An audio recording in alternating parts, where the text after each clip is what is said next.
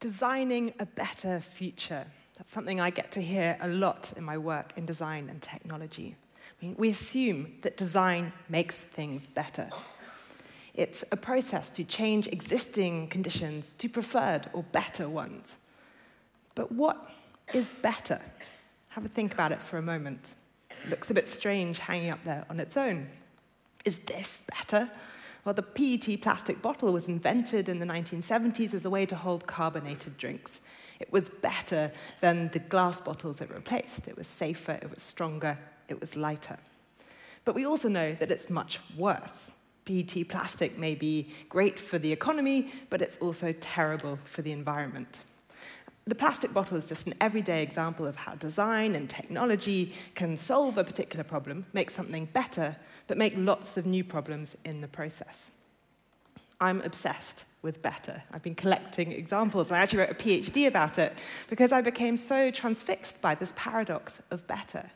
Better is used to sell us everything from water to pizzas to rival political ideologies. But the problem is, is that better isn't the same as good. It has no agenda, it fits any agenda. Better for some may be worse for others. Better is contingent on people and contexts.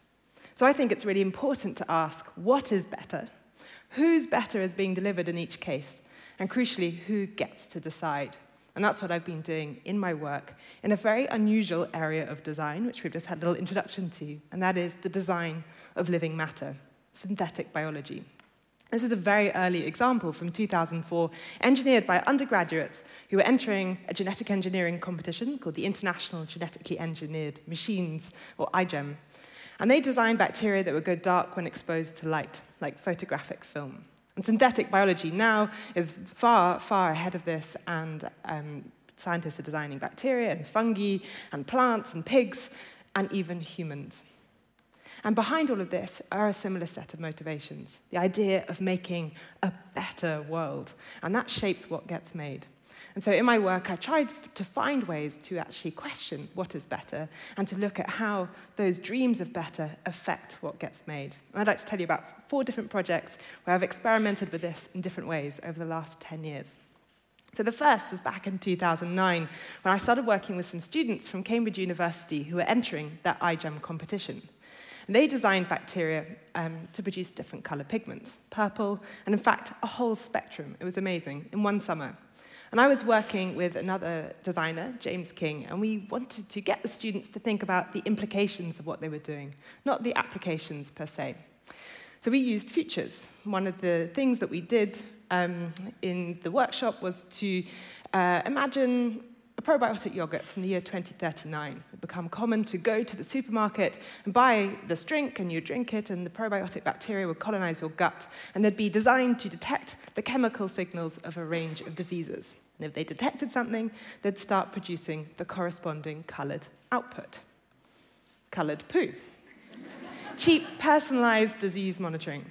Now, we weren't proposing this as a product. James and I made a briefcase, which we called the Scatalog, and we went off to iGEM with it, and we wanted to show the scientists and engineers and the FBI and the UN bioweapons guy, um, these are the people involved in synthetic biology who are shaping the future of the technology. We wanted to talk about something that we'd noticed as designers, and that was that synthetic biologists were talking about engineering machines. They were talking about code.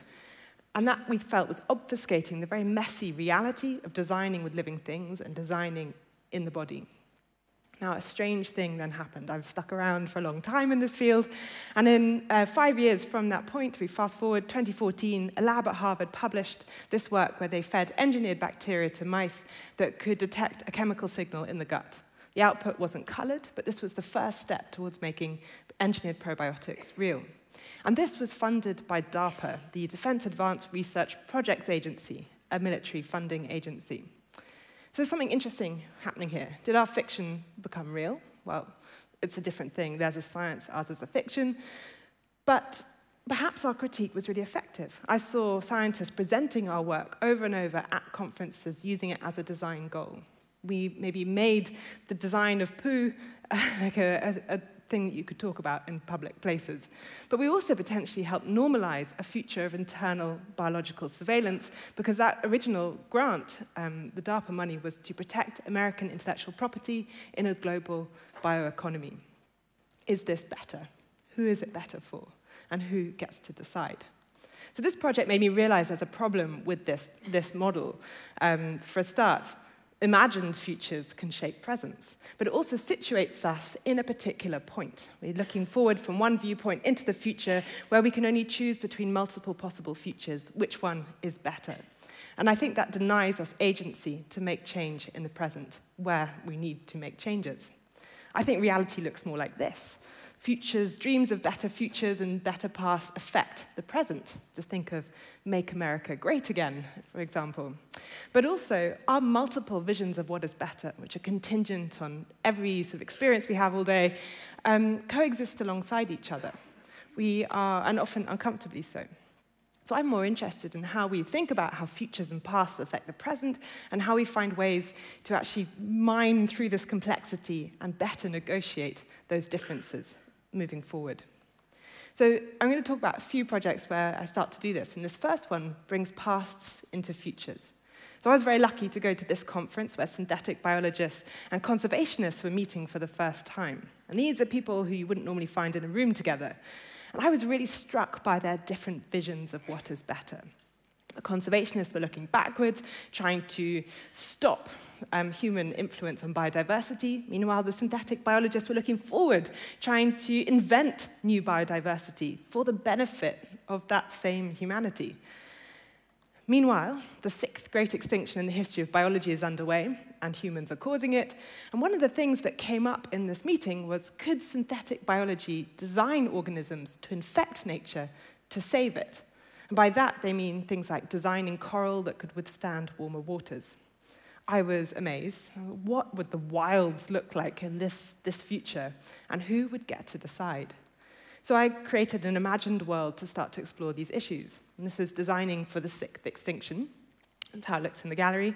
And as you start to look closer at this very pristine forest, you start to notice strange things lurking in the undergrowth. And these, in this fiction, are companion species that have been designed to preserve existing biodiversity. I describe them only as machines using the language of patent applications. So, this is the self inflating antipathogenic membrane pump, a kind of fungus that would inject serum into a tree that's been infected with a very real disease called sudden oak death, for which there's no known cure at the moment.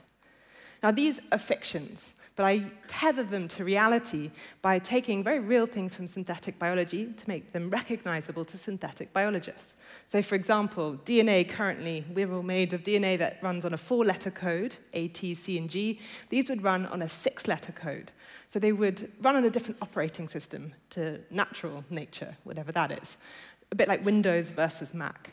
And that's a very real idea that's being researched in synthetic biology as a way um, it's proposed that it could make it safer to release organisms into the wild.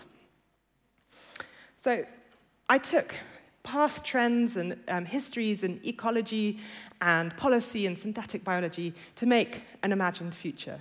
to make a possible world to, to start to explore the problems and issues that these ideas would raise.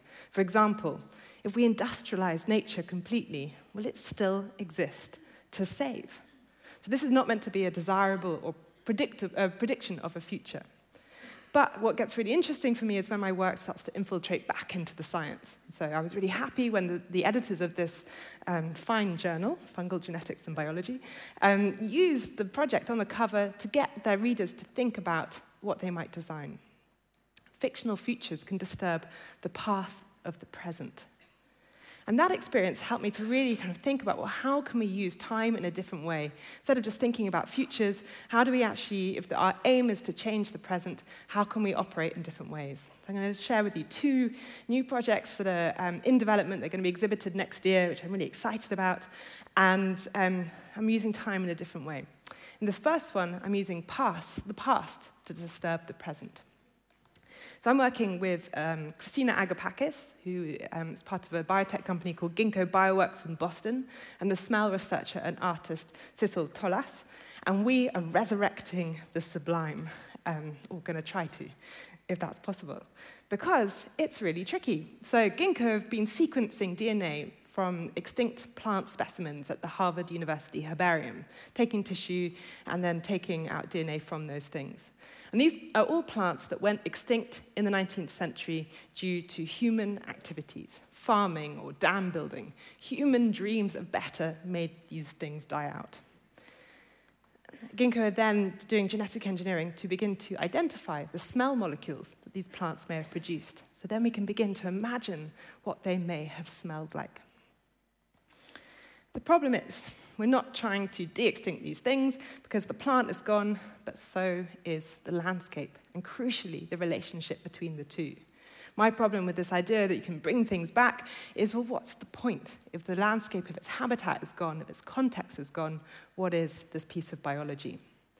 So we're instead doing something slightly different. We're using biotechnology to try to evoke a feeling of loss, And that to me gets closer to this philosophical idea of the sublime, of nature's contingency and awesomeness.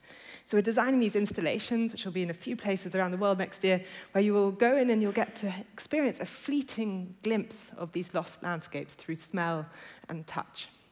And I'm really excited about this because what we're doing is essentially reaching into the past to help us think about what we value in the present. And for me, this is a, a different way of thinking about biotechnology and its potential. And finally, I'm going to talk about a different project, which instead of using pasts, um, is using multiple parallel futures as a way to think about the present. Um, and this ties very nicely because um, Lynn, who spoke just before, I had no idea she'd be here, and we're working together on this. She's consulting. Because I'm planning to wild Mars. Um, yeah, I thought I finished my PhD, I should do something useful. Um, but I have a real problem with this talk of colonizing Mars. So the idea is Mars will be the backup planet and we'll make it better, we'll make it more Earth like. Um, I think for a start, that's problematic because that means the Earth is going the way of Mars. We're just going to trash this planet and go somewhere else. But also, things like colonizing don't have a very good reputation for being better for everyone involved, including nature. And I find it really weird that this is the word that we're using to talk about this. And, and Lynn talked a bit about this idea of indigenous life forms that may be on Mars.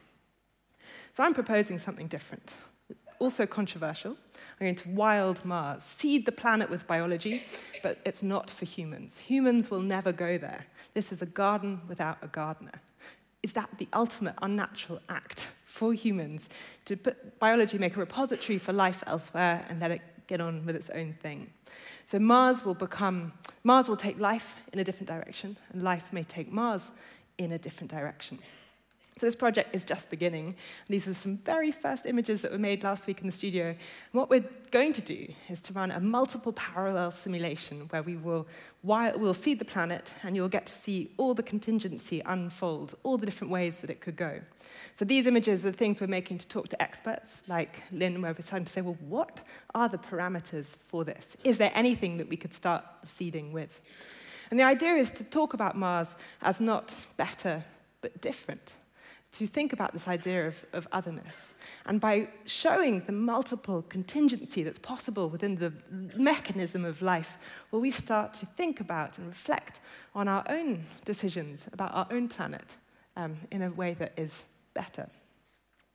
So I've talked a bit about um, how humans dream of better.